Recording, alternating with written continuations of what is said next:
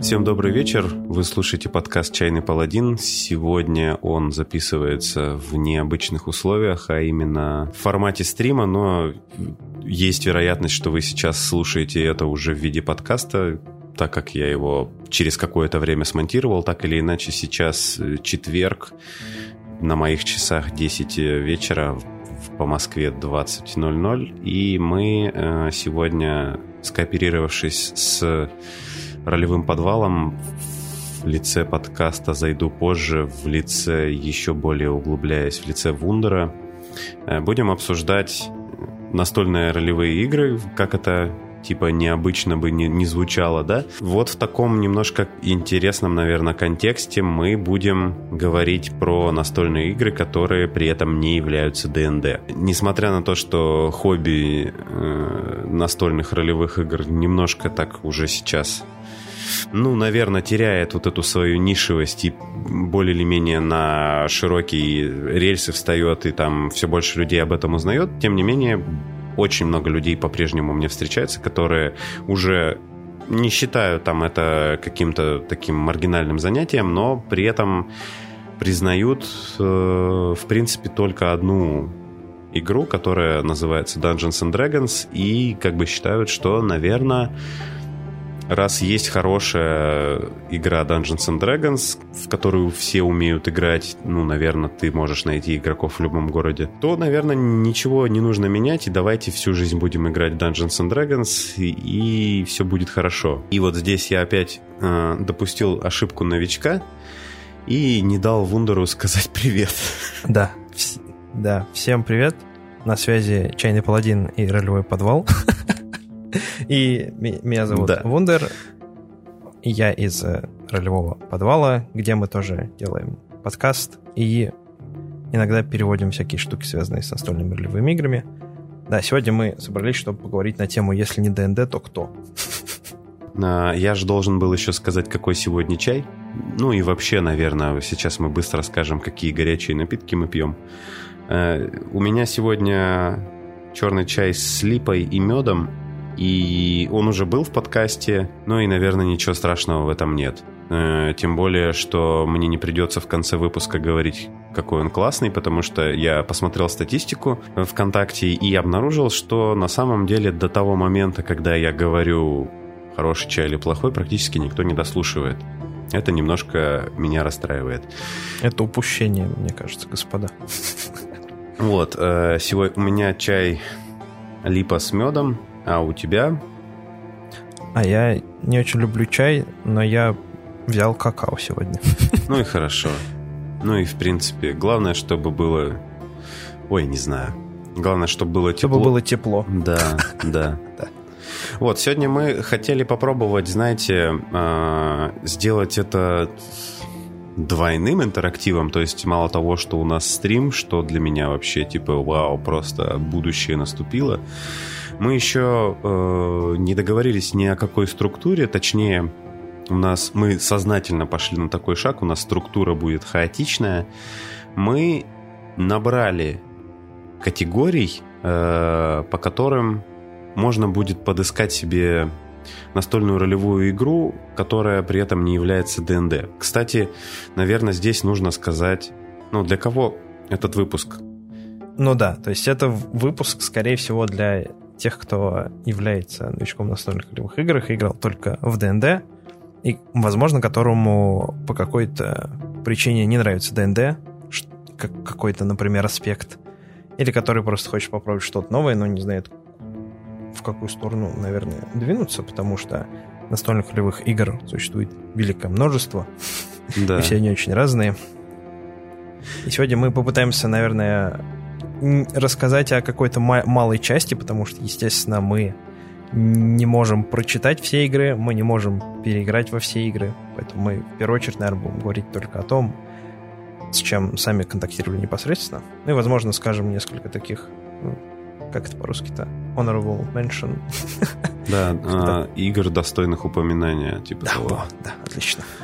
Да, и, наверное, мы еще вот до записи обсуждали, возможно, еще одна причина. Это если вам очень сильно нравится ДНД, и вы хотите сделать из ДНД ну, что-нибудь, что угодно. Знаете, очень широко известны в интернете истории людей, которые делали, пытались сделать из ДНД космооперу, детектив, не знаю, э, ролевую игру про ужасы и все такое прочее. И вот чтобы, наверное, не, при, не изобретать велосипед, вы можете вместо того, чтобы... Ну, с одной стороны, конечно, это хорошо, если вам нравится все это делать, но если не нравится, и если вы хотите попробовать что-нибудь новое хотя бы иногда, ну, типа такой вот э, список игр, которые не являются ДНД. Наверное, так. Э, так вот, мы сегодня хотели это сделать так более или менее интерактивно, в том смысле, что мы пронумеровали категории, чего может, наверное, человек хотеть, да, от ролевой игры. И этих категорий у нас получилось 27. И мы будем случайным образом генерировать число, и по этому числу называть категорию и пытаться вспомнить, какие э, ролевые игры попадают под эту категорию. Наверное, так. Да. Категории вида а, а есть как ДНД, но, или там, а есть как ДНД, но постапокалипсис, или как ДНД, но где нет мастера и тому подобное. В общем, все, да. всякие вот такие вот. Нет только категории, а есть как ДНД, но лучше. Потому что нет ничего лучше ДНД. Вот. А, так, у нас, значит, а, есть э, генератор случайных чисел, который выглядит как просто кнопочка, поэтому, наверное, на стрим его выводить не будем. То есть кнопочка, которая выдает цифру, но забавно, что здесь он написан как D27, э, ну, потому что у нас 27 категорий, и это 27-гранник. Мы перед стримом посмотрели, как, выглядит, как может выглядеть 27-гранник. Ну, так себе. Ну да, не очень привлекательное зрелище. Да. То есть именно кубика, в смысле дайса мы не нашли, нашли люстру такой формы. Знаешь, я понял только что, что мы забыли на сегодня на стрим принести. Мы забыли принести какой-нибудь soundboard, знаешь, такая штука, где ты нажимаешь на кнопочку и играет смешной звук какой-нибудь. Ну, знаешь, как будто бы у нас такая телевикторина. Угу. Ну, а... такая, знаешь, типа... Нам нужно колесо было тогда еще такое. Да, да. Вращаешь барабаны, там да. 27 делений. Да. Production value прям такой, ух. Ну, такой серьезный подход. Э, сразу видно, чуваки не просто так. Ну, в общем, короче, не будем, наверное, долго запрягать и натужно шутить. Попробуем, наверное, рольнуть чего-нибудь. Я буду да, нажимать, давай. а Вундер будет мне верить на слово, что у меня выпало. И это выпадает цифра 6. Как ДНД, но супергерои. С одной стороны, можно, конечно, сказать, что ДНД в каком-то смысле тоже про супергероев, потому что это эпическая фэнтези.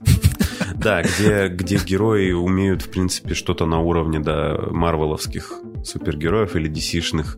Ну, то есть они, в принципе, там в какой-то момент начинают уметь летать, уметь много чего. Но мы здесь имеем в виду, наверное, вот э, таких супергероев именно классических комиксных. Э, судя по всему. Наверное, многим хочется от э, ролевой игры по поиграть в супергероев. И вместо того, чтобы начать придумывать классы в ДНД про супергероев, вы можете попробовать какую-нибудь из этих игр. Ну и каких, например? Во-первых, например, есть э, такая игра, которая называется «Маски», или The Masks по... В оригинале на русском, по-моему, ее нет. И mm-hmm. она, с одной стороны, она про супергероев, а с другой стороны, она не просто про супергероев, а про подростков супергероев. Угу. Поэтому здесь, с одной стороны, у нас увлекательные полеты на разноцветных плащах, а с другой стороны, типичные какие-то подростковые дела. Типа давим прыщи там. А, ну, короче, да, вроде того. Травимся блейзером, вот это вот все.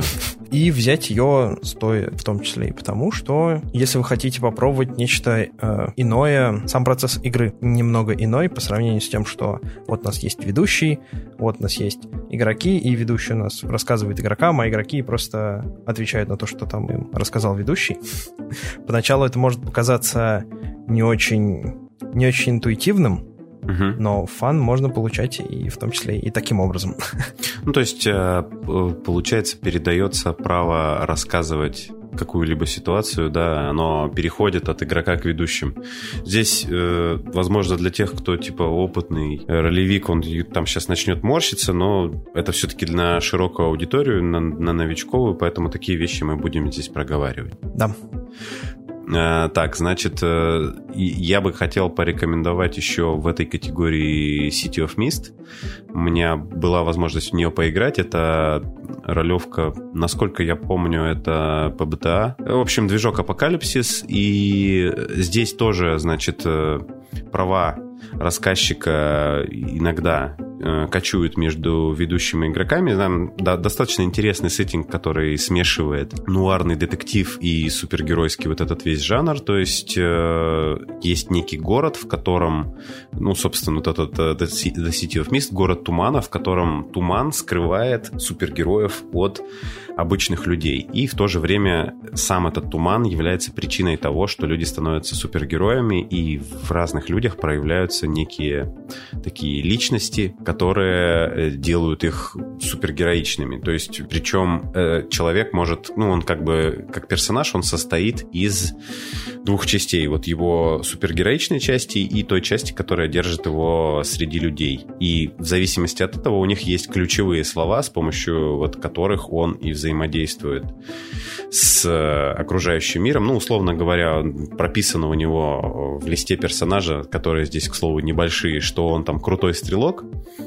Поэтому, когда во время каких-либо взаимодействий он, игрок понимает, что то, что его персонаж является крутым там ганслингером, стрелком из э, арбалетов, револьверов и всего прочего как-то ему может помочь, он может заявить мастеру, что он использует вот это вот ключевое слово, и это даст ему бонус при проверке э, при проверке чего-нибудь. Пробовать стоит. Мы играли ваншот, и мне очень даже в целом понравилось. Вот, наверное, здесь будем э, будем еще что-то пытаться вспомнить или дальше пойдем?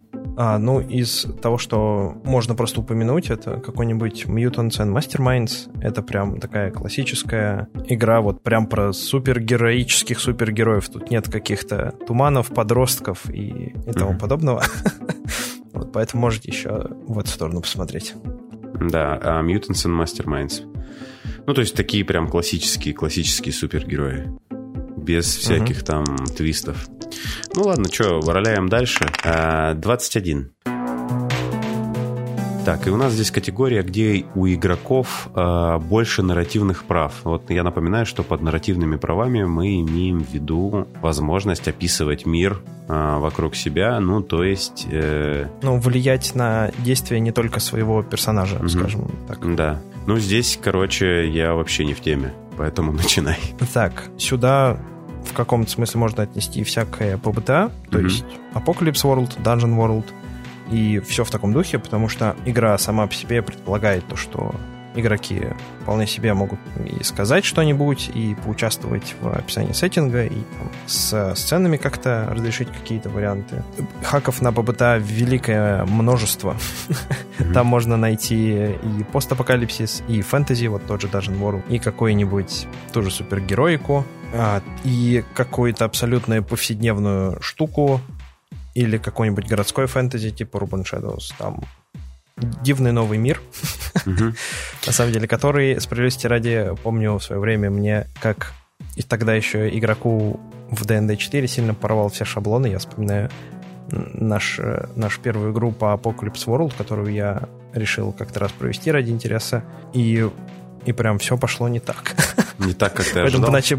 Да, поэтому поначалу с точки зрения игрока в ДНД все может показаться неинтуитивным, и непонятно, как это вообще должно работать, и непонятно, как это применять. Главное прочитать книгу правил, сыграть, не пытаться играть это как в ДНД. А, потом сыграть еще раз, потому что первый раз, скорее всего, получится как-то странно, а вот потом уже... А потом в голове что-то щелкнет. Ну, первый раз, главное, чтобы первый раз бесплатный был. Ну да. А потом нормально будет. Вот, ну, в целом, я так понимаю, что у меня очень такой ограниченный опыт э, знакомства с ПБТА играми, но э, что вот этот сам движок, он такой очень гибкий и, в принципе, подстраивается, может подстроиться, наверное, под любой сеттинг, э, насколько я Да, он очень простой, но в то же время позволяет делать очень сфокусированные игры в каком-то смысле. То есть он там может сделать что-то довольно общее в стиле того же Dungeon World, где у вас есть просто группа приключенцев фэнтезийных, которые приключаются фэнтезийно, а может делать угу. игру про то, где вы криминальные элементы и живете на районе, и у вас есть ваш район, и все в таком вот духе. Но да, в первую очередь это узкая сфокусированность и возможность игрокам влиять на нарративные права. Можно пойти в сторону увеличения нарративных прав у игроков и сказать про Fate Core. Это еще одна настольная ролевая игра, где у игроков, пожалуй, еще больше есть возможность влиять на историю за счет так называемых, в том числе жетонов судьбы. В Fate Core, с одной стороны, очень общие правила, и это... А с другой стороны, они очень довольно комплексные, и поэтому сначала тебе кажется, что а, ну здесь все просто, а потом, поиграв э, несколько игр, ты начинаешь понимать, что если хочется прям пользоваться, чтобы система работала, нужно, скорее всего, чуть-чуть посильнее заморачиваться, чем если бы вы играли в ДНД, например. Однако и под заморачиваться я имею в виду не только ведущему, но и игрокам, потому что на них, оказывается, они могут делать неожиданно много по сравнению с тем, что их ждет в какой-то там более классической игре. Но это тоже своеобразный фан, который, что увлекательно получать этот фан. это не все игры. В каких-то играх у игроков есть еще больше нарративных прав. И это, например, Hillfolk.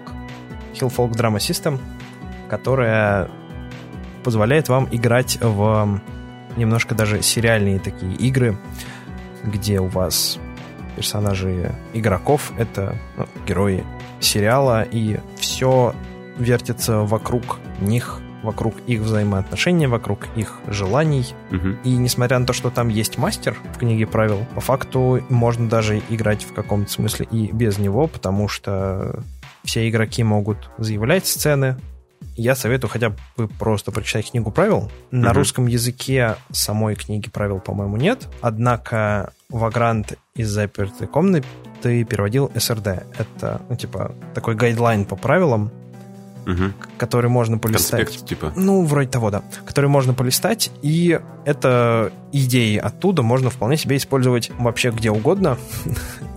Мы, помню, в одном из выпусков рассказывали про нее. И то, как там строится персонаж, вот эту вот саму концепцию можно использовать вообще в любых играх, на самом деле. Это просто такой guideline по тому, как делать хорошего персонажа в каком-то смысле. У которого должны быть желания, у которого должно быть какое-то внутреннее противоречие и тому подобное. Все это замечательно вытаскивается из механики самого хилфолка и запихивается вообще куда угодно. Ну, слушай, да, это действительно вот э, очень часто ведь нас почти любая ролевая игра сейчас современная просит сделать персонажа типа с недостатком, с какой-нибудь страшной тайной, со своим, какие у него желания и все такое. И немногие игры при этом требуют что-то потом с этим делать. А вот здесь тот самый случай, что называется. В каком-то смысле тут и да, и нет. Если с точки зрения именно вот Хиллфолка рассматривать. С одной стороны, здесь очень здорово все это сделано, и очень здорово показан сам персонаж. Ты когда после создания смотришь на весь персонажа, ты понимаешь вообще, что, за, за кого тебе предстоит играть. С другой стороны, в механике это отражено не так сильно, как хотелось бы. Вот именно в механике самого Hillfolk. Вот в, в этом плане есть минус, по которому возможно, вам не захочется в это играть, но, я повторюсь, прочитать это было бы очень здорово. Именно Ты вот. прям, прям про, про, продаешь игры просто. Очень интересно играть я, конечно. Ну и также в копилку игр, где у игроков много нарративных прав, входят там всякие стори-геймы типа «Горные ведьмы», где... Ну, стори-гейм — это значит то, что игра вот жестко сфокусирована на каком-то там событии или какой-то последовательности событий. Например, в «Горной ведьме» вы люди, которые идут э, разбираться с этой самой горной ведьмой, которая живет там где-то, и как это, как в результате разовьется эта ситуация, уже зависит от игроков самих. Однако таких игр больше, чем одна, мы вот то, что на ум приходит. Это горная ведьма, но, наверное, в описании потом можно накидать еще вся, всяких имен со ссылками, паролями и явками. Можете, я думаю, сходить в описание и почитать. Слушай, я вот мне прям интересно стало про эту самую горную ведьму. Это вот некая история архетип, в смысле, которая в зависимости от сессии накручивается по-разному. Или это вот конкретная история, то есть это такой игра-модуль или как это понять? Или... В каком-то смысле игра-модуль. То есть у нас есть какая-то какая ситуация, угу. в которую забрасываются в каком-то смысле персонажи игроков. Угу. И дальше они, ну, в зависимости от того, какие это персонажи, и в зависимости от того, что там происходит в, в истории, история может развиться очень по-разному. И с одной стороны у нас вроде бы все жестко, какая-то жесткая ситуация, а с другой стороны сам процесс игры и за счет нарративных прав как раз-таки вносит э, типа вот это разнообразие, да? Да, все верно. Также сюда можно приплюсовать какие-нибудь reflections, и там, где вы играете за двух самураев, которые сошлись в последней битве друг против друга, и они начинают вспоминать, что привело их к этой битве. Казалось бы, все вот, вот прям так жестко, но от этого получаются не менее увлекательные игры. Несмотря на то, что все казалось бы, господи, рельсово и тому подобное. Ну, нормас. так, так, так, так закончим этот блок, наверное. Я только что осознал, что я, как всегда, э, проявил свою гуманитарную натуру и не смог пронумеровать список правильно. И оказалось, что предметов у нас не 27, а 26. Вот. Так что это 26-гранник, судя по всему. Вот. Э, но, тем не менее, значит, роляем дальше. Пробуем, смотрим. Э, у нас выпало 25.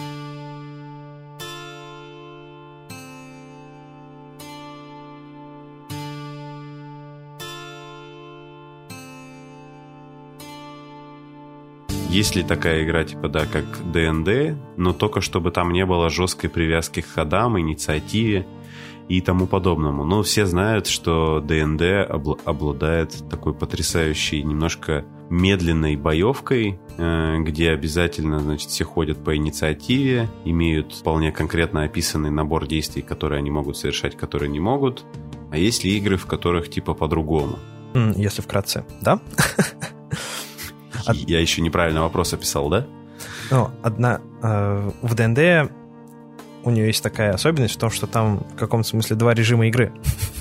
есть ну, один да. режим, когда у вас непонятно, что происходит, и непонятно, что как и кто кто там условно за кем ходит, а есть ну да, очень понятный, да, а есть очень понятный режим, где мастер достает кости, кидает инициативу и, и все сразу понятно. Есть игры, которые целиком находится вот в этой второй плоскости, то есть когда у нас всегда, абсолютно независимо от того, что происходит, игроки mm-hmm. и ведущие ходят в каком-то определенном порядке, и от этого и игры даже не ломаются.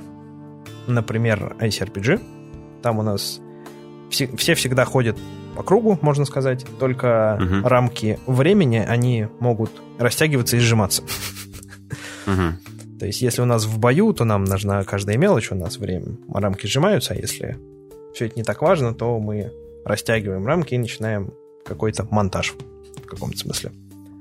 А по поводу тех игр, где нет такой жесткой привязки, это, наверное, стоит упомянуть опять ПБТА. Угу где... Ну, здесь да. в контексте того, что фэнтези, если хочется, то вот как раз Dungeon World. Да, все верно. Поскольку в ПБТА все это персонажи игроков и ведущие, они там делают ходы, в кавычках, хотя даже не в кавычках, в игре они так и называются, ходы. И здесь всегда все происходит по вот этим ходам, то есть, несмотря на то, что игра выглядит и по большому счету является каким-то разговором за столом, угу сама механика работает так, что под капотом условно персонажи игроков делают какие-то э, ходы, и мастер им в ответ отвечает тоже какими-то ходами. И из-за этого, из-за того, что у нас не поделено о том, что не, время в общем воображаемом пространстве у нас не поделено на жесткие там 6-секундные сегменты, какой-нибудь один ход, он может, во-первых, не обязательно ходить в одном порядке. Каждый может изъявить там желание что-то сказать или что-то сделать в любой момент, даже если это какой-то там жаркий бой. Угу. Это развязывает руки игрокам, это развязывает руки в каком-то смысле мастеру, потому что у тебя не будет э, ситуации, когда кто-то там задумался, но нельзя же так просто взять и пропустить его ход, потому что это же его ход. И мастер Ну, может, есть- ведущий может спокойно перемещаться от одного игрока к другому, и в том же Apocalypse World, от которого, собственно, пошли всякие э, ПБТА, автор Винсент Бейкер прямо и советует о том, что вы можете перемещаться между персонажами игроков, условно помещать их в виртуальный наш кадр посреди какой-то сцены или даже условно обрывая на полусловие перемещать нашу виртуальную камеру к какому-то другому персонажу.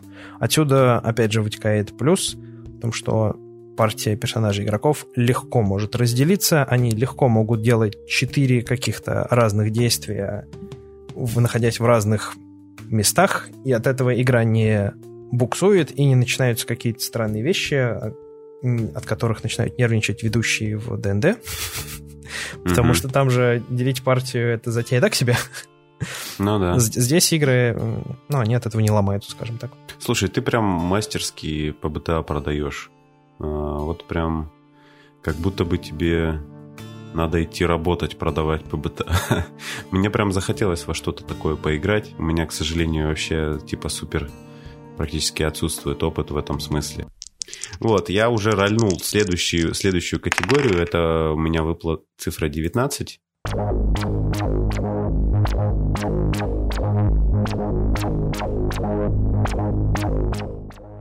Э, Под 19 у нас, э, как в ДНД, где только более интересный базовый бросок. Под базовым броском мы имеем в виду э, базовый бросок в ДНД – это всем известный 20-гранник, к которому прибавляется значение модификатора вашей характеристики в зависимости от того, что вы делаете. И вот здесь несколько игр, где базовый бросок осуществлен более интересно. И здесь все тоже будет говорить Вундер, потому что я ну, такой себе советчик. Ну, в, в одну игру, которую я буду упоминать, ты играл, точнее, по крайней мере, в одно из ответвлений, это Mutant Year Zero. А, Да, ты играл в Forbidden Lands, и, как по мне, там интереснее базовый бросок, чем в ДНД, тем, что у нас там, напомню, есть дайспул из шестигранных костей, которые мы набираем в зависимости от нашего, нашего, нашего снаряжения, которое у нас есть, нашего навыка, который мы используем, и наших характеристик. И когда, во-первых, это просто банально интереснее набирать вот этот вот себе маленькое ведерочко D6, потому что ты сразу понимаешь, за счет чего ты становишься Ну да. сильнее, а во-вторых, Да. при провалах на этих костях может сложиться так, что у тебя происходят какие-то разные, как сказать, исходы. случайные непри- неприятные события, да. с тобой. В зависимости от того, на каких костях, на костях снаряжения или на костях навыка у тебя выпадают провалы. А в Mutant Year такая же механика, да? В этом да, смысле? там, там очень похожая механика, у тебя тоже есть характеристики, навыки и снаряжение. И Мгм. результат, соответственно, очень похож. То есть единить, на единичках тоже что-то плохое происходит, что-то ломается там. Да, да, ты- снаряжение может ломаться, ну или персонаж может ломаться, это уже как пойдет. Мгм. Есть игра, которая взяла вот этот вот вот эту концепцию того, что у нас есть разные кубики, из которых мы набираем какой-то дайспул, а потом кидаем и интерпретируем результат. Она это взяла Мгм. и перенесла на совершенно новый, возможно, для кого-то слишком странный и слишком замороченный уровень. Это Genesis. Мгм. Это универсальная игра от Fantasy Flight Games, насколько я помню, универсальная та- система, да? Также на ней, на этой же системе, по-моему, игра Star Wars есть. Ага. И там тоже использую, там используются так называемые наррати- narrative dice, то есть какие-то нарративные кости, где у вас есть тоже, если вкратце, разные, разные виды этих костей, которые вы набираете, бросаете, и каким-то образом, в зависимости от того, какие кости как у вас выпали, и какие кости там как выпали у кого-нибудь еще, вы интерпретируете результат броска.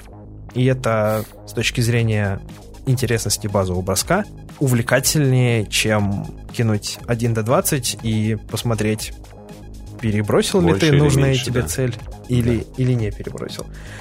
Конечно, можно сказать, что это не так, как бы а, ты не получаешь мгновенный результат, потому что, ну, это очень увлекательно, когда ты кидаешь очень сложный бросок или какую-нибудь проверку, и у тебя выпадает вот вот прям на один больше, и все такие, ура, ты начинаешь вскакивать, кричать, и соседи стучат вам в стену.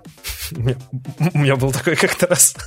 Нет, нет того, что а, за что люди сравнивают настольные ролевые игры с азартными. И то есть уже в тюрьму там не посадят тебя, если увидят, что ты кидаешь кубики где-то с друзьями. Вот. Хотя здесь тоже, в принципе, кубики, только на них, как я видел на картинках, нарисованы всякие разные символы. Да, то да, есть да. вместо точечек и, или циферок ты выбрасываешь на кубиках условные треугольнички, кошечек, не знаю, собачек, Ну да, поэтому они коровок. называются Narrative Dice, потому что Да. а, именно базовый бросок помогает формировать результат того, что произошло, и направить как-то историю дальше. Ага. Кидаешь кубик, и корова говорит, ну, Да, все так. удачная шутка, удачные шутки в этом всем, да. Ну и А. к вопросу о более интересных базовых бросках можно пойти совсем в другую сторону и использовать игры, где базовым броском не является бросок костей, например. Да, бросок Игра- человека через колено, да, типа? а, Например, правда, это какие другие ролевые игры, по-моему. Да. Но есть игра, например, Dread, которая Мгм. про ужасы в каком-то смысле, где персонажи игроков пытаются избежать чего-то не очень, не очень приятного для них. И там базовый бросок, в кавычках, заключается в том, что игроки вытаскивают палки из дженги. Мгм. То есть прям вот, прям вот дженга, которая стоит, и из ее потихонечку разбирают игроки. Если ты разбираешь, и дженга падает, твой персонаж немного, немного, немного умирает. И здесь А, получается такое, что сам процесс броска интересен, потому что это уже такой навык игрока, а не персонажа, и особенно из-за того, что игра в таком жанре ужасов, и когда ты пытаешься там убежать от какого-нибудь маньяка и пытаешься вытащить эту дженгу дрожащими руками, может получиться увлекательно. Слушай, это звучит просто даже уже на словах дико интересно. Я потому что, типа, поехавший фанат Дженги, со мной никто не хочет в нее играть, потому что... Вот, лишний повод. Да, я бы очень хотел попробовать. Это для меня прям открытие. Если уж хоть кому-то и интересен этот выпуск, то уж точно мне. Ну, я надеюсь, что я тут такой не один. А, да, это была категория интересные, более интересные броски базовые. Да, э, у нас цифра 15 выпала. Как ДНД, только там, где можно прямо подробно создавать персонажа. Давай объясняй, потому что эту категорию, как и все, в принципе, здесь ты писал, что ты имел в виду под этим? А под тем, а, по- под тем, под этим я имел в виду то, что у нас есть э, ДНД, где персонаж в большинстве своем представляет из себя набор того, что он может использовать в бою в большинстве своем. Мгм. То есть у нас там есть или заклинания у волшебника, а также там характеристики, которые ну, в основном нужны для того, чтобы побеждать орды монстров. И ну, это нормально, потому что ДНД в первую очередь о побеждении орд монстров. Да. Однако, если вдруг нам захочется создать прям подробного персонажа, на которого вот ты можешь посмотреть на лист персонажей и буквально все о нем узнать. То есть, э, типа, ну окей, э, развивай дальше. То есть, где такое можно сделать, например? Это можно сделать э, в игре, в которую я справедливости ради играть не советую, но А ты... это Да. можно сделать в Гурпс. А ты в нее пробовал играть? Да, я пробовал ее играть, я пробовал ее водить, и я не хочу больше повторять этот опыт. Это не очень увлекательно, как по мне. Как именно настольная ролевая игра, он так себе. Однако персонажей там... Мы, помню, как-то раз пытались э, создавать персонажа Вош, например, в Гурпсе. У нас получилось это даже сделать. А, ВОЖ, в смысле, которая в ша? Да, да. Ага. И, и нормально, да? Ну, то есть это И система, да. которая может максимально детально, не знаю, все типа супер микроскопно воссоздать, да, все оцифровать. Да, все так. То есть она задает какие-то свою вселенную, которая работает по каким-то там своим законам, и в рамках mm-hmm. вот этой вселенной э, сама Гурбс и 7 тысяч миллионов приблизительно дополнительных книг, mm-hmm. они стараются а делать так, что все это работало примерно одинаково. То есть, их чтобы гип... чуточку побольше, да. да. То есть, чтобы вы э, легко могли устроить битву космодесантника и фэнтезийного волшебника и наконец-то понять, кто круче-то все-таки в итоге из них.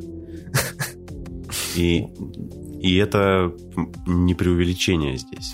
Да, я был свидетелем одной такой битвы космодесантника и фэнтезийного волшебника. Победил космодесантник, спойлер. Ну, в принципе, э, как бы ничего другого я не ожидал. Как, как, как известный любитель Warhammer а. Ну, значит, в GURPS э, не советуешь ты играть, потому что она тяжеловата для того, чтобы быть увлекательной, скорее. С одной стороны, она тяжеловата, а с другой стороны, у нее нет как такового фокуса, то есть там есть вот это вот условная вселенная со своими законами, там есть куча дополнительных книг, объясняющих то, как в этой вселенной что-то делать, но не очень объясняется, а что тут делать и, и во что тут, собственно говоря, играть. Угу. Это ты должен придумать себе сам, получается. Да, и система, несмотря на огромное количество текста, никак не помогает тебе в этом. А вот где система помогает в этом... О, да, о, да. Это другая система, где можно подробно создать персонажа. Это Burning Quill. Угу. Ну и еще немножко ее ответвление в виде, например, Маусгард. Но в, в первую очередь, с, точки зрения подробного создания персонажа, это Burning Quill. И это игра про персонажей, у которых есть какие-то свои, а, как это сказать, убеждения, у которых есть какие-то инстинкты. Угу. И, и игра вращается строго вокруг этих персонажей, и именно персонажи двигают историю вперед, именно персонажи влияют на историю, на взаим... то, как взаимодействуют между собой персонажи, персонажи игроков с неигровыми персонажами. И что там такого подробного в Burning Quill, это механика так называемых жизненных путей, Life Pass, угу. которая позволяет тебе проиграть жизнь персонажа в каком-то смысле от рождения до момента начала игры. Угу, угу.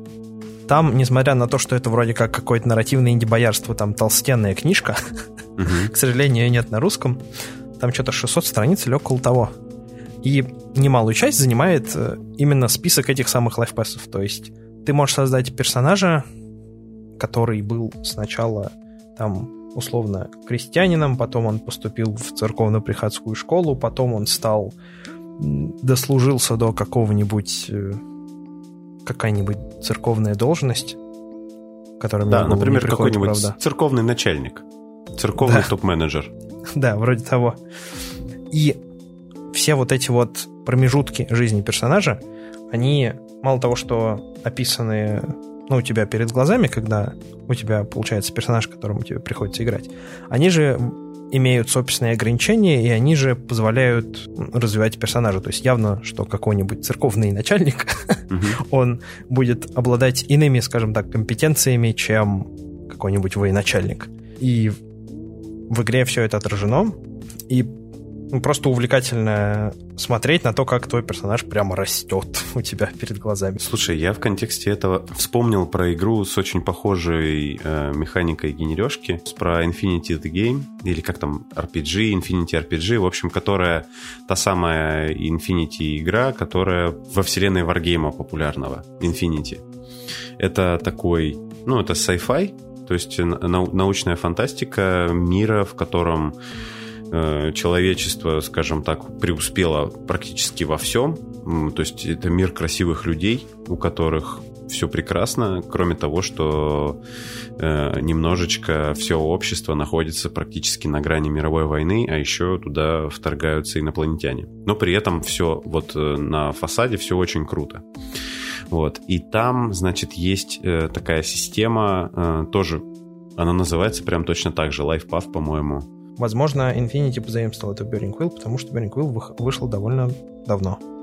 Да, э, в Infinity ты точно так же выбираешь э, э, персонажа, вот, то есть на всех этапах его жизненного пути, где он там родился, у каких родителей, в какой нации, куда он пошел учиться там, где он работал и все такое. И там еще есть забавный момент, поскольку это будущее, там уже освоена технология копирования сознания на носитель, ну, то есть как там «Призрак в доспехах», «Видоизмененный углерод», то есть такая широкая тема а, в, в этом фантастике. И, в общем, персонаж во время генережки может умереть. Вот. А, так, ну что, время ролять следующее что-нибудь? Звучит да, как, ну и как... чуть-чуть про Burning Quill. Если вы хотите такую лайт-версию лайфпасса, но на русском, можете почитать Маусгард или Мышиная стража, она есть на русском языке, и там при создании персонажей у вас что-то подобное есть. У вас там, конечно, нет прям такого большого выбора, потому что вы там играете за патруль мышиной стражи. Однако вы можете проследить, условно, жизнь вашего персонажа от рождения до того момента, когда он вступил в эту самую мышиную стражу. Вот это yeah. так. Да. Тем временем я рольнул, и у меня выпало 18. Uh-huh. На, на 18 у нас как раз просто как бог ты перешел, потому что эта категория не про людей, как ДНД, но не про людей. В смысле гуманоидов с двумя руками и ногами. А, ну, здесь, наверное, вот как раз-таки машинную стражу сразу вспомним. Раз уж ты про нее начал говорить, наверное, можно и докинуть. Ну, по большому счету, да. Я бы не сказал то, что мы, мыши в мышиной страже относительно гуманоидные все же, то есть у них там есть Э, как, какое-никакое там средневековое, хоть и средневековое, но общество, они там владеют оружием. Оно, конечно, не настолько антропоморфное, как какой-нибудь Рут, э, но, но да, это все-таки менее гуманоидное. Ну, э, и там, насколько я помню, мышь может стать более мышью, чем человеком. То есть у них есть какая-то такая градация. Да, там есть того... одна из способностей, которая называется природа, и которая определяет, насколько сколько много в вас, грубо говоря, человечности. И ну, человечности в плане не звериной натуры такой. Гуманоидности. Да, и персонажи игроков должны балансировать, потому что если они станут слишком человечными, то они начнут думать и задумываться, а может это, ну это все, и уйдут из мышиной стражи. Ага. А если они опустят свой, э, свой навык человечности условный слишком низко, то они станут совсем уже поддадутся своим природным инстинктам, и, в общем, играть персонажем тоже уже будет нельзя. И это ну, довольно увлекательно, когда у тебя есть какой-то вот какая-то точка баланса у персонажа игрока, за которую нужно так, держаться и стараться не упасть ни на одну, ни на другую сторону. Да, но здесь у нас все-таки относительно такие человечные мыши, а где мы можем играть вот вообще прям не людьми, например, обитатели холмов. Это PBTA хак, где вы играете кроликами. В прямом смысле кроликами, вы прям живете в норе, и все, что с этим связано. Я книжку читал. И есть, есть еще мультик этот супер жестокий. Вот, она есть на русском, и можно, да, ее сходить почитать. Она не очень ну, тяжелая, потому что это PBTA хак. Угу. И там вот если хочется поиграть за кроликов, можно поиграть за них. На, насчет игры ничего не могу сказать, но книжку всем рекомендую попробовать. Вот так вот. Такой отличный совет от меня, да. Я сегодня в этом подкасте очень полезный. Нам в чате пишут о том, что есть хак на фейт про кошек. Да, им я как раз собирался про него сказать. Он называется «Секреты кошек». Это хак для фейткора, где персонажи игроков играют за кошек. Но не простых кошек, а кошек, которые на самом деле оберегают этих жалких людишек от всяких различных напастей. Ну да, и тем самым они там типа сбрасывают вещи со стола вот, вот этим вот этими методами, да? Да, да, да. срут. То есть это на самом деле Типа, когда кошка смотрит в пустоту и начинает шипеть, она шипит на что-то страшное и тебя оберегает, да? Да, да, все так. Ну, нормально. Также, если вы, вам не очень нравятся кошки, а вам нравятся больше собаки, то вы можете поиграть на есть такая игра, которая называется «Клиники во тьме», Blades in the Dark. Там вы играете за таких преступников, которые живут в таком темном постапокалиптическом в каком-то смысле городе. Угу. А есть хак на нее, который называется Dogs in the Bark. И вы играете за стаю собак, которые живут в этом городе. В этом же самом городе, да? Да, да. Ну и в этом смысле, наверное, было бы интересно, наверное, пар- пару партиечек вот в это поиграть уже после основной кампании. Посмотреть со стороны, так сказать, чуть-чуть друг- пониже. дру- другой взгляд, да. Да. И у этих собак там тоже есть э, собственные типа классы. Ну, в Blazing Dark они, по-моему, называются книгами. Да, Я там не- ну, такие своеобразные буклеты. Она, несмотря на то, что оно чем-то напоминает ПБТ, оно все-таки довольно далеко ушло уже. Мгм. Да, там есть тоже разные виды этих самых собак. И То вот то если, они- если вдруг что. Они по породам делятся или как? То есть, типа, ты можешь играть за чихуахуа рогу, да? И, например... В- за- в- Вроде того, да. Да, прикольно. Это отлично. Ну, тем временем, чтобы времени... Тем временем, чтобы не терять время, я рольнул, и а, у меня выпала двадцатка. Если мы ничего не Мгм. хотим добавить, то переходим к следующей Это категории. крит, я считаю. Ну да, это не крит, потому что у нас 26-гранник. Натуральная двадцатка наши 26-гранники. Он там квадратно пишет то, что Зломар делал что-то про поням. Да, есть э, хак на Cortex Plus, который называется, по-моему, Pony Plus, ну, который про... э, Возможно, вы знаете, есть такой мультсериал про разноцветных э, коней. Лошадей, да. Да. Э, И вот если вы вдруг хотите поиграть во что-то подобное, Вдруг среди она- вас есть такие, да? да, она есть на русском вдобавок. Ну, конечно. Вот чего-то у нас нет на русском, да, Burning Wheel, например. Зато игра про коней есть. Почему я не удивлен? Ну, тут Так, Беринг а- просто большой, и его переводить долго, а здесь... А что они там делают? То же самое, что в мультике? Да, по большому счету то же самое, что и в мультсериале. Ну, кто смотрел мультсериал, наверное, объяснять не надо, что они там делают. А кто нет, э, а там может быть очень, очень разные, пожалуй, задачи ставятся перед а, ними. возможно, а возможно, он намеренно сериал не смотрел. Такой, такой тоже, А, наверное. да, кстати, не исключено. Да.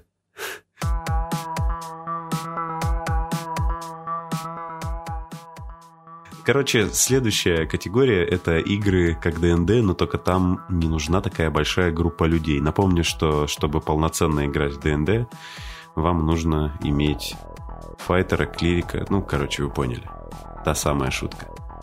Ну, сколько? Мне кажется, человек 5, человек 5 нужно, наверное, минимум для того, чтобы играть в ДНД, потому что у нас, например, у нас был опыт, когда мы пытались сделать это втроем, два Так. игрока и ведущий. Все закончилось тем, что мы создали просто себе по второму персонажу, потому что, чтобы на нас не кидал ведущий, нам было тяжело. А, ты имеешь в виду 5 игроков, включая мастера. Да-да-да. Угу, пять участников. Ну, вот э, к слову о том, что мы сейчас как раз играем же в ДНД. Нас как раз четверо. А, Четверо игроков и, и мастер. Ну и нормально, вывозим пока что. Ну да, просто не всем нравится играть в таком в таком большом коллективе. Ну, здесь еще проблема не, то, не столько в том, что не всем нравится, а, во-первых, как бы хобби, во-первых, нишевое, сложно найти людей. Часто бывает в маленьких городах на какую-нибудь игру. Это, возможно, в Москве, в Петербурге не такая проблема, а вот в Сургуте очень даже такая проблема есть. И мало того, что людей найти, так эти люди еще и нормальные должны быть. Ну, вот, желательно дружить с гигиеной и все такое прочее. И Либо просто играть онлайн. ну, да. Либо нет. Я не знаю, я ни разу не пробовал. Возможно, когда-нибудь, но сейчас меня все устраивает, в принципе. Вот, и, э, ну, очень часто просто таких такого количества людей ты не находишь, но еще одна проблема это то, что вам нужно физически собираться регулярно. И чем больше людей, соответственно, тем сложнее координировать их расписание. И вот когда вы уже устали координировать и искать людей, на помощь приходят игры, где нужно гораздо меньшее количество игроков. И, наверное, первое, что можно в этой категории сказать, это игра, про которую я как раз делал выпуск э, в начале сентября. Она называется Quill. Это игра про то, как ты пишешь письма своему воображаемому корреспонденту. И потом, исходя из того, что ты написал, э, понимаешь, получилось у тебя или нет. Там, если кто слушал выпуск, то вы, в принципе, уже все поняли. Кто не слушал, то я очень Ссылочка сильно будет в описании. Да, наверное, будет. Я очень огорчен, что его, кстати, так мало народу послушало. Все-таки, наверное, люди до конца не поняли или не заинтересовались. Хотя как можно не заинтересоваться игрой, где можно писать письма? Мне очень странно Но, тем не менее, вы пишете письмо, кидаете кубик после каждого написанного абзаца, который вы прям пишете на самом деле. То есть это не сводится все к обычному броску кубика. И определяете, красивое вы его написали или нет, а по пути пытаетесь вставить туда какое-нибудь красивое слово и приукрасить его каким-нибудь прилагательным. В целом игра довольно увлекательная и стоит она 1 доллар. Ну, точнее, по модели плати сколько хочешь. Вот. Да, на русском ее, правда, нет, по-моему. Ну, по-моему, нет, но там... Ну, не знаю, если кто-то возьмется переводить, там переводить-то 16 страниц. Возможно, ну и плюс это... на нее, по-моему, есть огромное количество хаков, да? Да, там... То есть можно не только рыцарям принцессе письмо писать, а а чего только там нельзя. Нет, там, кстати, вот в базовой игре как раз, по-моему, любовных писем-то и нет. Вот любовные письма есть в отдельном хаке, где ты вот чисто занимаешься вот этими вещами. Ну, грубо говоря, каждая, каждый такой буклет, каждая такая книжка — это набор модулей. Сыграв, наверное, один модуль пару раз, ну, иногда даже один, ты, в принципе, в нее наиграешься. Но там варианты — это лавкрафтянские приключения, расследования, скандалы, интриги, какие-то там варлорды друг другу письма пишут. Ну, казаки, видимо, пишут письмо турецкому султану и все такое прочее. Я думаю, здесь, ну, типа, вариантов больше, чем жизнь. Наверное, так. Ничто не мешает тебе как бы написать самому какой-нибудь хак, а потом самому его поиграть. Самому поиграть, отлично. Сам написал, сам поиграл. Господи, просто потом в душе плачешь, свернувшись калачом от того, какая у тебя насыщенная ролевая жизнь и какая ненасыщенная социальная. Ну, потом можно выкладывать это на всеобщее обозрение, свой хак. Да, вот прям как я выложил свой подкаст, который дофига народу заценило. Это я, если вы, если кто не понял, я сейчас вот на вас пытаюсь воздействовать вот таким вот, ну, таким нездоровым методом, как бы, чтобы вы испытали чувство вины.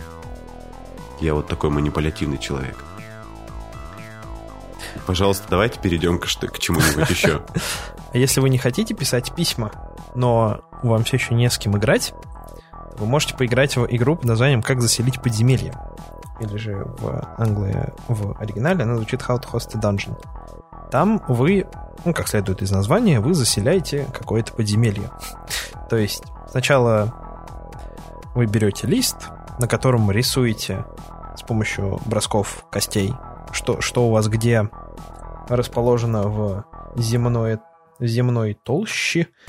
Затем в ваших ваш вот этот вот маленький мирок.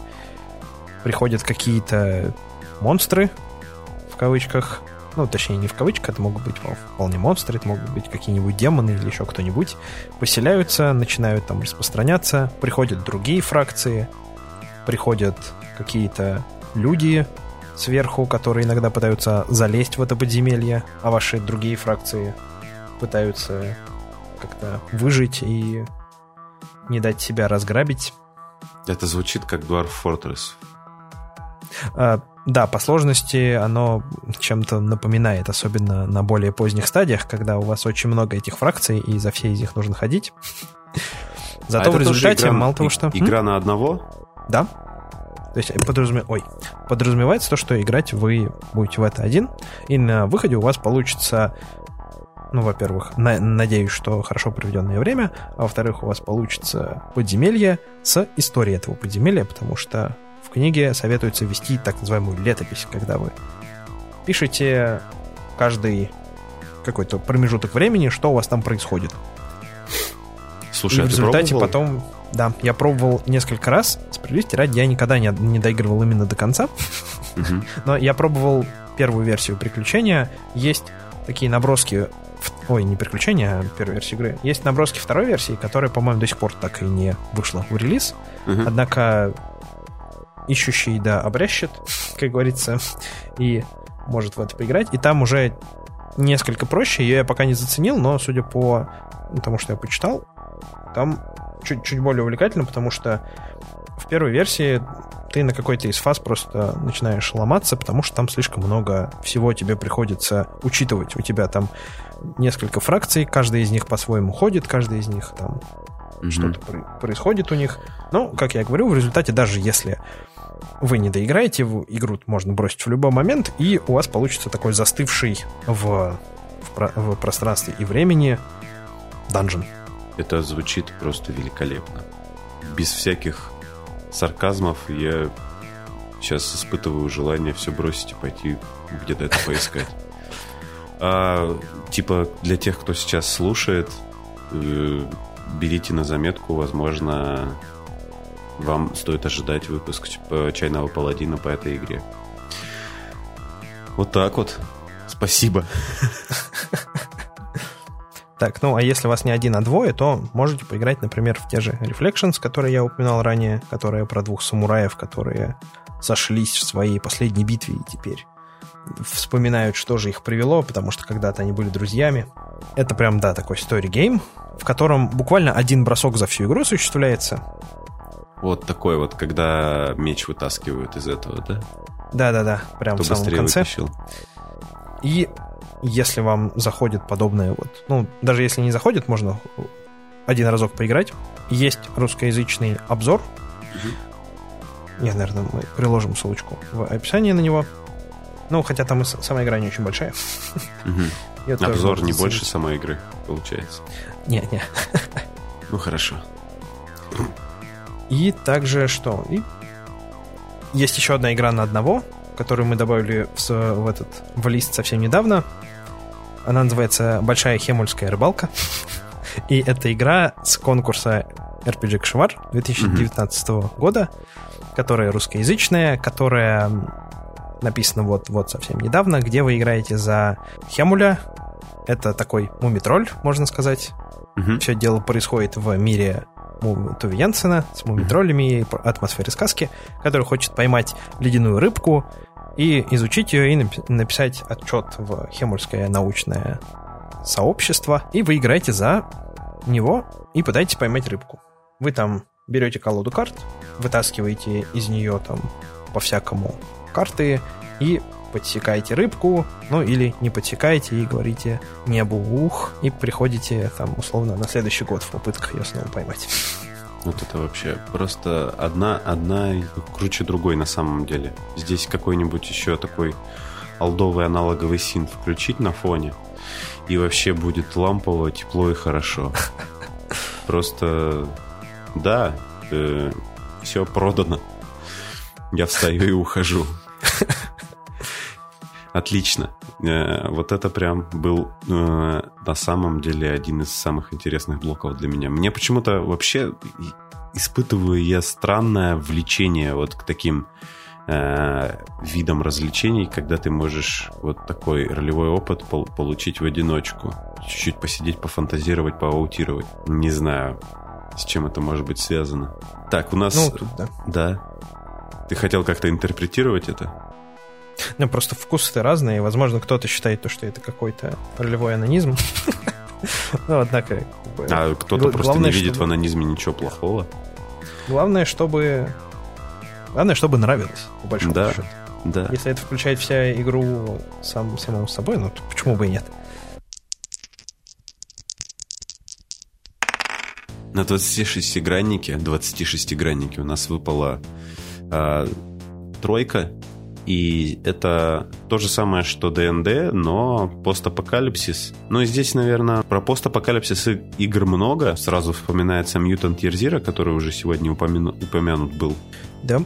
И, наверное, ну, тот же самый Apocalypse World, World. И здесь, наверное, еще можно вспомнить игру, в которую я не играл, но про которую я читал. Это эти самые 10 свечей. Э, это же, по сути, постапокалипсис, насколько я понимаю. Да, хотя даже можно сказать, то, что это не постапокалипсис, а апокалипсис. Потому что вы играете во время апокалипсиса, да. Ну, там с момента, на, с момента начала апокалипсиса прошло приблизительно 10 дней. То есть, угу. вот, все, все прям свеженькое. да, я бы не сказал то, что это постапокалипсис прям вот в чистом виде. Да, ну, про, про 10 свечей мы, наверное, мы думаем, что она еще появится в этом выпуске. Поэтому роляем дальше. Здесь никаких откровений, наверное, или ну, будем... еще про постапокалипсис можно еще сказать про такую игру, в которую я сам не играл, но я слышал положительные всякие отзывы, как Octane.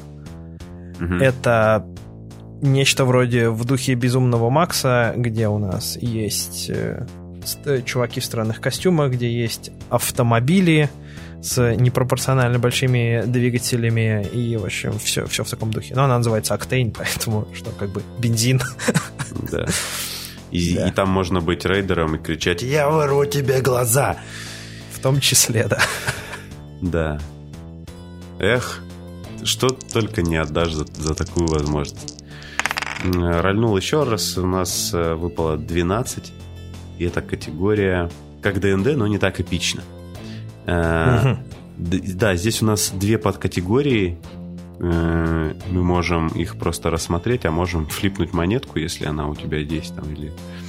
Ну, можем просто сказать вкратце про, про одну и про ну, вторую ну, да. категорию. ДНД это, как вы понимаете, эпично.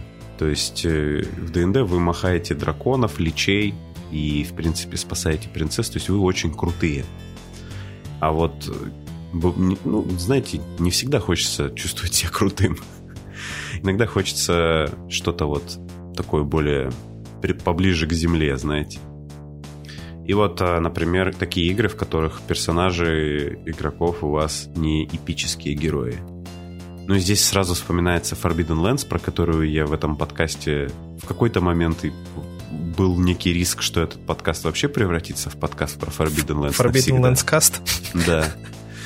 И мы будем разбирать вот его вообще по каждый, каждый, каждый абзац из этой книги, из книжки правил. Вот. Э, ну, Forbidden Lands, э, если кто еще не в курсе, это фэнтезийное приключение, в котором довольно очень таки мало фэнтези и много сурового средневековья. Фэнтези там заключается в наличии фэнтезийных рас, которые, ну, такие, скажем так, эльфы там некрасивые, а скорее странненькие, наверное. Ну, все очень жестоко. Мне игра Forbidden Lands прям очень сильно, я уже это говорил в, в выпуске подкаста, очень сильно напомнила фильм «Вальгала Райзинг», где все Мац Микельсон борются в грязи. Вот какое-то такое ощущение постоянного превозмогания, э, не знаю, поедания кореньев вместо нормальной еды и вот такое вот, ну, жестко. Ну, и что говорить про Forbidden Lands мы уже сказали немножко пораньше. Да. Ну, чтобы далеко не отходить от Forbidden Lands, можно сказать про какие-нибудь, э, какой-нибудь разный OSR. OSR — это Old School Revival — это такое движение, где люди играют так, что вот как раньше, если вкратце. Как, как раньше было хорошо. Да. И несмотря на то, что не сказать, что там не всегда персонажи игроков не являются эпическими героями, одни, однако в большинстве случаев они не сильно далеко уходят от обычных людей в своем там физическом каком-то воплощении. И с, ну, со всеми сопутствующими проблемами, например, дать дракону пинка просто так не получится, он тебя съест. Равно как и подойти к дракону тоже не очень хорошей идеей является. Лучше как-нибудь бежать на него с мечом это идея так себе. В общем, про это есть целые огромные блоги про то, а, про то, где объясняется, что такое ОСР, как, как в это играть. Как в него трушно играть. Потому что ОСР — это, по да. сути, как трушный норвежский black metal. Ты э, думаешь, что ты играешь трушно в ОСР, но найдется человек, который скажет, что трушно играют только вон те парни, которые издаются на аудиокассетах. До сих пор, да? И имеют свой Dungeon, да, Dungeon Synth лейбл свой имеют. Вот такие шутки такие, ну, знаете, для тех, кто понял. Если такие здесь есть. А, да. ну, вы можете еще, наверное, послушать выпуск Чайно Паладин про Dungeon Synth, да? Ну да, здесь такой кросс-референс. Он, кстати, по-прежнему самый популярный из всех, что у меня выходили. Повод задуматься о том, делаю ли я правильное, правильное дело вообще со своей жизнью. А, ну и еще вкратце по поводу СР. Есть как минимум один блок у нас в русскоязычном пространстве, который называется «Восточные земли» и посвящен всякому разнообразному ОСР. Можете mm-hmm. сходить туда и почитать. Да, сходите, я отдельный пост, да. наверное, про восточные земли сделаю, чтобы не потерялся. Если я забуду, напомни мне. Да. Также персонажи игроков не являются эпическими героями в такой игре, как Torchbearer. Это уже третья, в каком-то смысле, итерация такой игры, как Burning Wheel. То есть у нас есть Burning Wheel, который самый старый, есть Mouse Guard, который как бы хак на Burning Wheel и чуть-чуть поновее, а есть Torchbearer, который как бы хак на Маусгард в каком-то смысле, который еще новее, в котором подчинены такие некоторые неприятные и угловатые моменты Burning Wheel, где вы играете за простых чуваков, которые лазят во всякие странные подземелья в попытках, в попытках чем-то поживиться там и желательно выбраться оттуда одним куском. Угу. Ну, сразу на, на ум приходит, понятно, какая игра. И мы сейчас с тобой вместе ее на раз, два, три назовем. Ох. Darkest Dungeon. А, слушай, да, что-то я... Я, я подумал про настольную ролевую игру сначала, но да, Darkest да, да. Dungeon, она как раз примерно, примерно про это. Ну, там же посередине даже факел, ну, кому. Она прям... Они же там а, все ну, с да, факелами, слушай, ну ты чё? Да. да, все верно. И несмотря на то, что это игра, где вы лази, лазите по подземельям и тому подобное, в ней все еще осталось нечто от колес, вот, в смысле от Bearing Wheel, поэтому там механики могут показаться несколько отличными от какого-нибудь OSR или другого, других подобных игр, поэтому это тоже можно заценить и тоже в это поиграть. Ну и еще сюда, наверное, можно отнести Dungeon Crawl Classics. Это не сказать, что прям совсем не эпическое фэнтези. Однако поначалу это может быть абсолютно не эпическое, когда вы каждый из игроков берет себе по несколько персонажей, потому что очень вряд ли все из них доживут до конца этого приключения, и вы идете увлекательно приключаться и ставите впереди тех, у кого, у кого вы не очень хорошо выбросили случайным образом на характеристики. Угу. Ну, тех, кого не жалко, проще говоря. Ну, вот, то есть и... это та самая игра про гору мертвых бардов, да? Типа того, да. Вот та, та самая шутка, которую все шутят, когда приходят, знаешь. Когда Ух. приходишь к ролевикам, такой, эй, я смотрел вот тот фильм про ролевиков. Я в теме. Да, это был Gamers 2, если что. Фильм. Да, и здесь у нас есть еще подкатегория, где персонажи игроков не совершают эпических подвигов и не спасают мир, в отличие от ДНД. Да, здесь можно упомянуть такую маленькую игру, как Night Shifts. Есть а, такой, такая движуха, которая называется... А, я забыл как... Ну, в общем, суть в чем, вы должны составить из 200 слов mm-hmm. игру. На эту это англоязычная движуха, и на это у вас дается, я не помню сколько, то ли две недели, то ли месяц, то ли около того. И Night Shifts — это одна из таких игр, которая была на этом конкурсе в 2000, по-моему, 16 году. И она про то, где вы играете за работников какого-нибудь супермаркета или заправки. То есть прям максимально отсутствуют эпические подвиги по спасению мира. Ну, несмотря на это, как бы в нее вполне даже можно играть. Ну и вообще вы можете, если вам интересно, заценить этот челлендж. Мы, наверное, тоже на нее ссылочку оставим, если вдруг вам хочется почитать очень короткие игры на английском языке. Этот, этот выпуск про игры, которые мне хочется почитать. Потому что почитать точно. Э, поиграть, не знаю, будет ли возможность, но вот сама по себе такая, знаешь, тема, когда у тебя смена, и ты вышел покурить, а там что-то стрёмное за углом стоит. Такой, ну, что-то я, в принципе, уже и решил бросить курить, пойду лучше, наверное, пол помою. Ну да, и где персонажи игроков точно не совершают эпических подвигов по спасению мира, это еще в Blades in the Dark. Угу. Ну, также, также там они не являются эпическими героями, а являются скорее мелкими преступниками.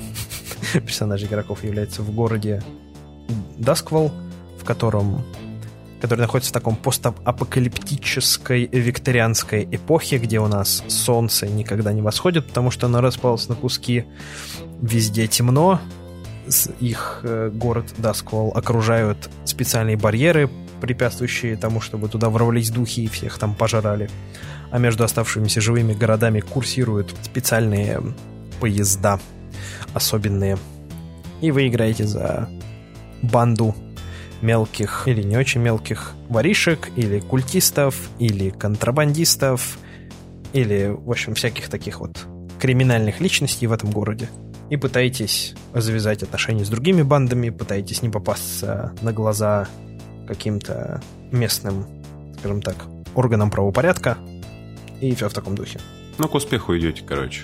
Да, да, да, пытайтесь прийти к успеху. Игра может показаться довольно странной и даже сложной поначалу. Там используется Несмотря на то, что кто-то может сказать, что это ПБТА, но оно как бы, возможно, сначала были такие сравнения, а потом оно отпочковалось и стало отдельным таким движком, который, если у нас есть Powered by the Apocalypse, то еще из Blades у нас вырос еще один, это Forge in the Dark. И там на него есть тоже куча различных хаков, начиная от того, где вы играете за, собственно, собак в этом городе, заканчивая хаками, где вы играете за разнообразнейших анимешных девочек-волшебниц.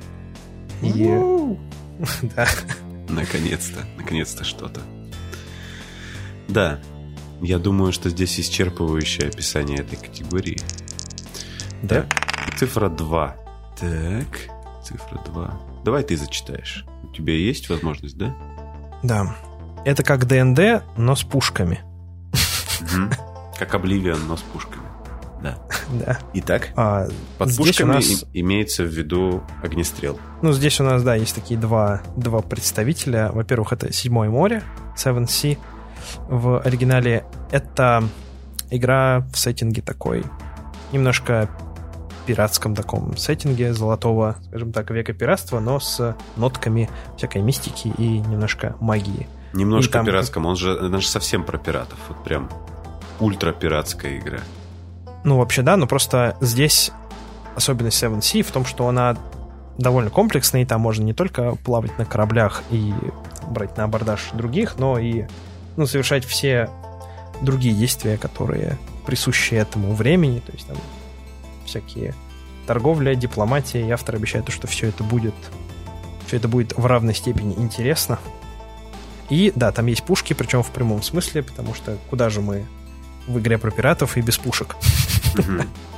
А если хочется немножко более футуристичных пушек, то есть такая игра, которая называется 3.16.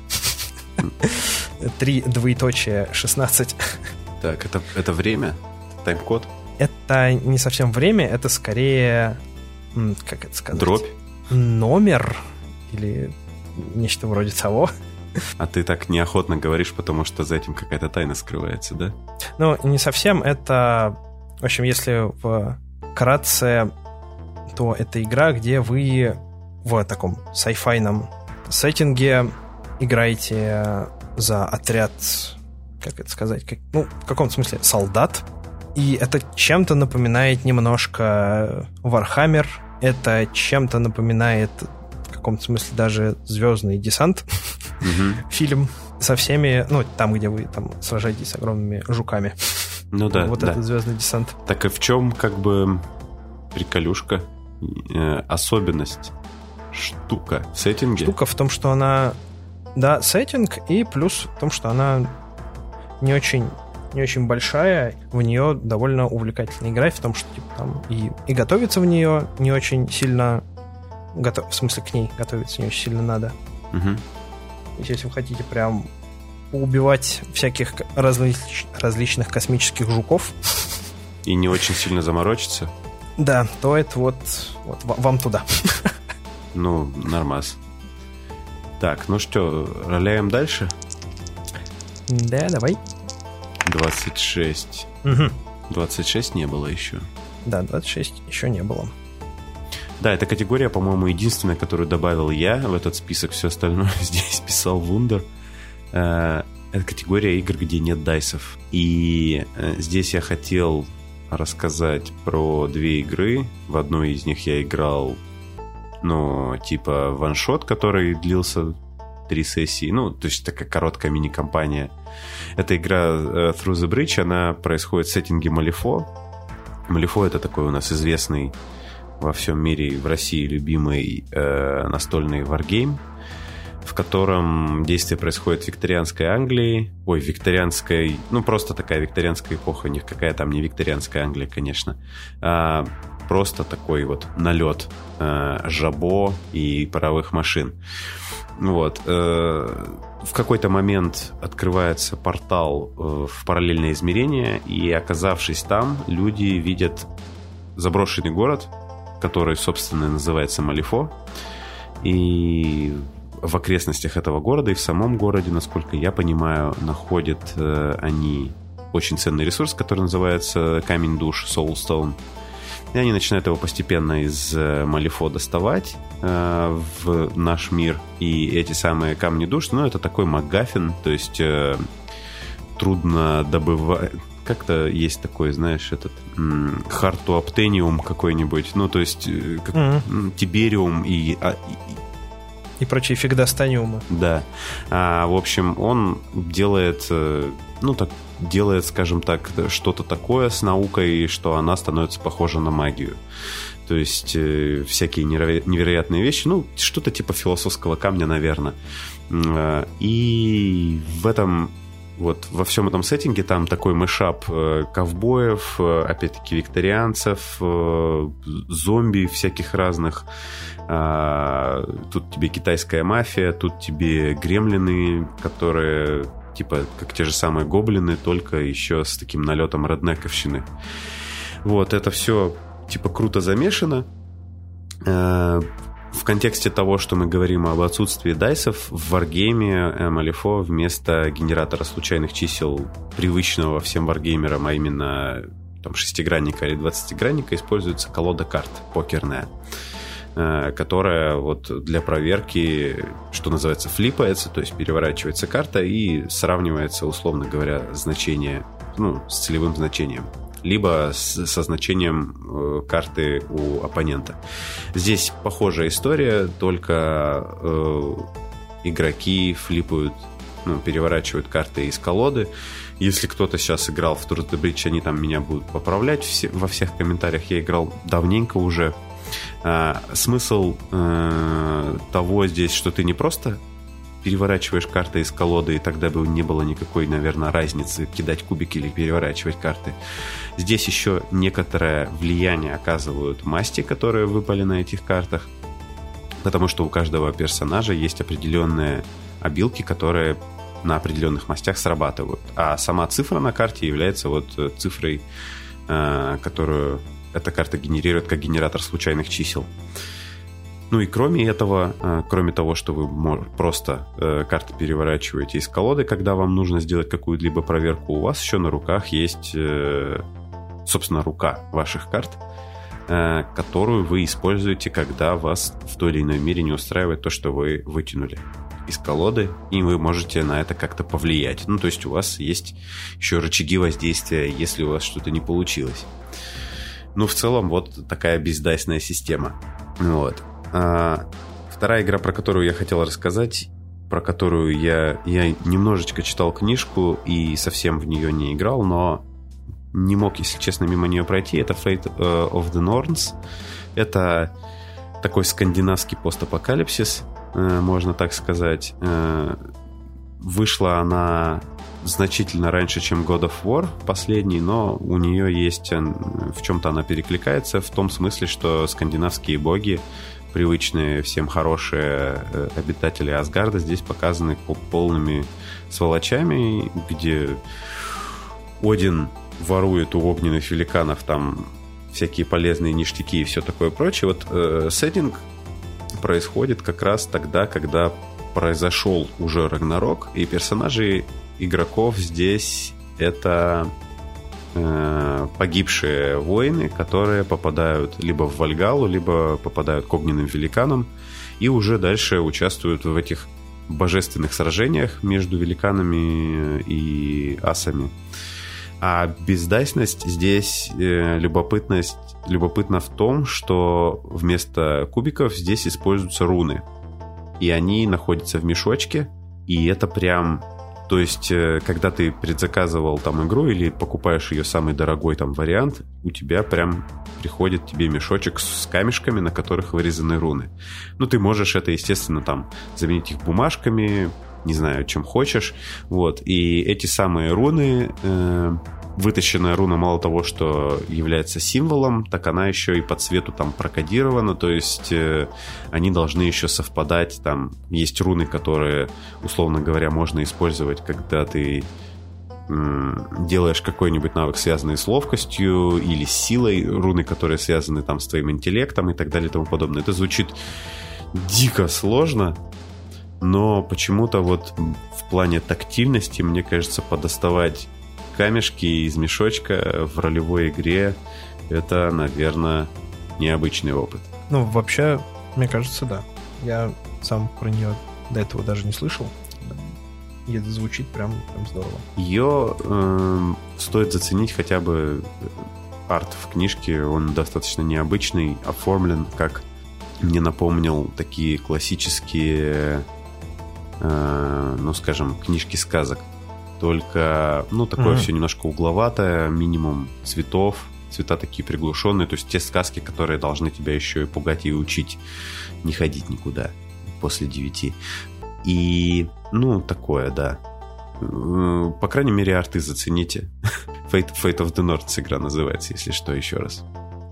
И теперь длинный список игр, который указал здесь Вундер. Давай. Ну, на самом деле, список-то длинный, но по большому счету все это сводится к каким-то трем кучкам. Э, игры, где нет дайсов. В первой кучке у нас есть игры, которые используют колоду карт. И туда же можно отнести Castle Frankenstein, туда можно отнести Westbound, а Castle Frankenstein это... Она довольно старая, и там про такой стим, стимпанк и викторианские какие-то вещи, но также там есть стимпанк с драконами и тому подобные вещи. Mm-hmm. А Westbound — это такой Weird West, то есть у нас там Дикий Запад, но тоже с какими-то всякими магическими штуками. И там, и там используются колоды карт, ну, по-разному, но если типа вкратце, то также я видел на некоторые... По крайней мере, я еще видел на SRPG такое правило, которое есть прямо в книжке, которое меняет механику решения с классического набора многогранных пластиковых штук, то есть игральных костей, на колоду карт. Я, э, тут, кстати, в чате э, сообщают нам, что интерес э, Bridge, которая по Малифо, еще и в том, что можно взять любого персонажа из варгейма и практически без конвертации использовать его во время вашей ролевой игры. Ну, то есть, если вы фанат варгейма, вы встретите там знакомых э, персонажей. Это действительно так, они там э, очень практически никак не конвертируются, ну и, по-моему, там приведены все необходимые профили для того, чтобы их использовать. Ну и в целом... Ну, плюс это, наверное, довольно удобно, да? У тебя же, ты же, если фанат Малифо, у тебя же есть миниатюрки. Да, а да. Гора- гораздо, гораздо круче взять уже любовно покрашенные миниатюрки и ими, собственно, что-нибудь развернуть. Ну, сам... Это как какой-нибудь Iron Kingdoms, например, где тоже есть вроде и Wargame, и настольная игровая игра. Хотя там используются классические D20 и тому подобные вещи. Да, и мы успешно практиковали как раз использование миниатюр, как поехавшие Э, ну, кто-то более, кто-то менее поехавшие фанаты Малифо, но даже вот я как бы не сильно вроде бы Малифо увлекающийся, у меня половина полки заставлена миниатюрами оттуда, то есть варгеймерство это прям болезнь. А, да. Да, а, у нас было про игры, которые не используют дайсы. Да. И помимо тех игр, которые используют э, колоду карт для решения, за, разрешения задач или конфликтов, есть игры, которые используют, точнее, которые вообще не используют как, какой-то генератор случайностей. Угу. Это, например, э, э, Undying. Это игра, где вы играете за таких вампиров. Или Теперь я не забуду. Это игра, где персонажи игроков играют за людей, которые каким-то образом потеряли память, и теперь они собрались на такую групповую терапию, скушали вместе такое экспериментальное лекарство mm-hmm. и путешествуют по сознаниям друг друга в попытке проиграть свои воспоминания до того момента, до, до того случая, после которого они эту память, собственно, потеряли. Там все это реализовано таким обменом токенами различным между участниками игрового процесса, которые при каких-то условиях эти токены получают, при каких-то условиях они их, наоборот, должны отдавать. Угу. А, а, ну еще, кстати, в, в такой... В эту же кучку можно отметить Hillfolk, про который мы говорили до этого. Точнее, даже в две сразу, потому что, с одной стороны, там используются колоды карт для определенных видов сцен. Там есть два вида сцен, процедурные и драматические. Для процедурных у нас используются колоды карт. Но также там есть несколько видов вот таких токенов, которые персонажи игроков получают, и они их могут в дальнейшем тратить на какие-то достижения чего-то там внутри игры. И есть еще один вид, это где используются не колоды карт и не дайсы. Uh-huh.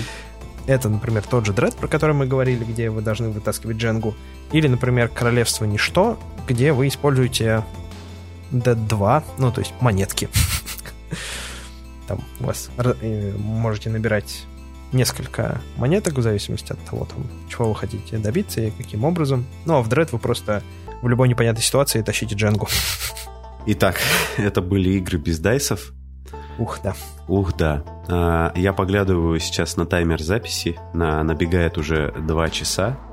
Я думаю, что а, на сегодня мы рольнем еще одну и сделаем угу. перерыв, потому что, наверное, такое большое количество информации будет тяжело переварить.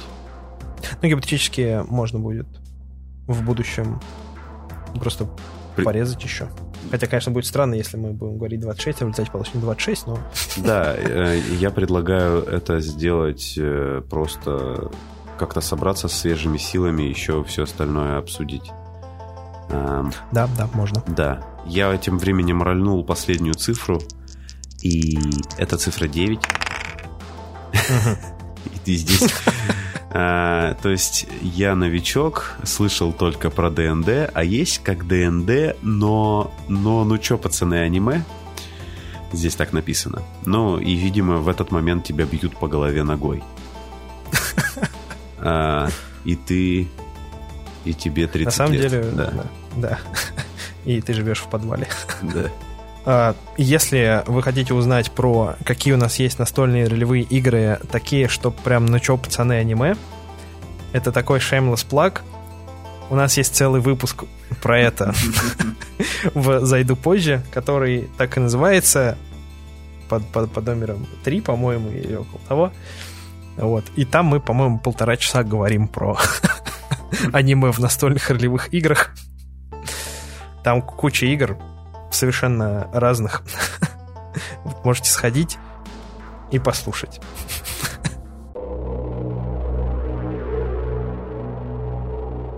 Да, пожалуй, э, на этом мы будем закругляться, потому что у меня уже начинает это...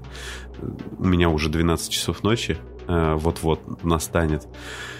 Э, да, это был стрим «Чайного паладина», совместно с Орлевым подвалом. Собственно, меня зовут Влад. Э, сегодня со мной был Вундер, и мы искали какие-нибудь еще ролевые игры, кроме ДНД, и судя по тому, с каким, как, в каком темпе мы движемся, мы будем еще делать это, возможно, даже не один раз.